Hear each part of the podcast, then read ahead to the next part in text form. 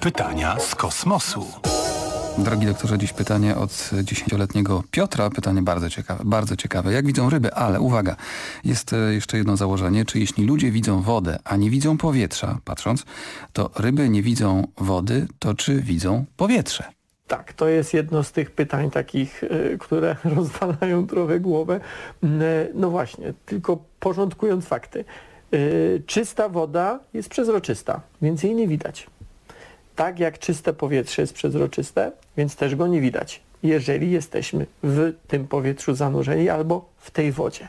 W rzeczywistości woda w zbiornikach naturalnych nigdy nie jest czysta, żyje w niej wiele różnych organizmów, y, zbyt małych, by je widzieć gołym okiem, albo niektóre są tak małe, że ledwo byśmy je zobaczyli.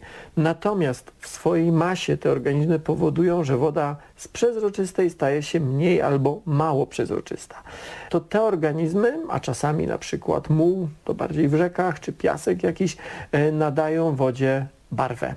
Y, Powietrze z kolei to mieszanina gazów, stąd odległość e, pomiędzy atomami czy cząsteczkami, te odległości są dużo, dużo większe niż w cieczy. Stąd przejrzystość powietrza, e, nawet tego zanieczyszczonego jest dużo większa niż przejrzystość wody. Choć każdy z nas, myślę, nieraz widział e, w wielkim cudzysłowie powietrze mało przejrzyste, powietrze, w którym są zawieszone jakieś aerozole albo są zawieszone jakieś pyłki i wtedy rzeczywiście mm, mówimy o takiej jakiejś mgiełce albo i wtedy też możemy zobaczyć e, lekką taką żółtawą e, barwę powietrza. W rzeczywistości to nie powietrze, tylko to te zanieczyszczenia.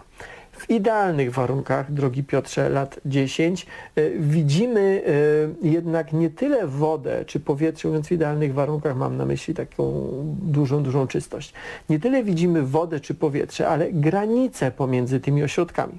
Na przykład, jak pada deszcz, to widzimy kropelki deszczu, chociaż sama kropla, czy ta woda w kropli jest przezroczysta.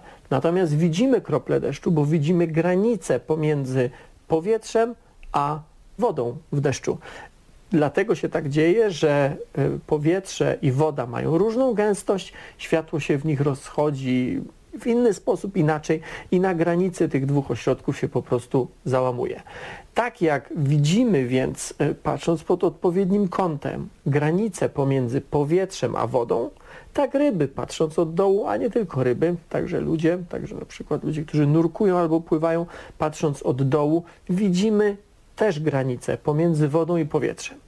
I może e, te ryby, które tam sobie pływają, myślą, że właśnie widzą powietrze i zastanawiają się, czy ludzie widzą wodę, która dla ryb jest przezroczysta, a dla nas, no właśnie, tutaj się robi cała historia od początku. No właśnie, no to ma sens, co pan opowiada, rzeczywiście, zdecydowanie. Doktor Tomasz Rożek,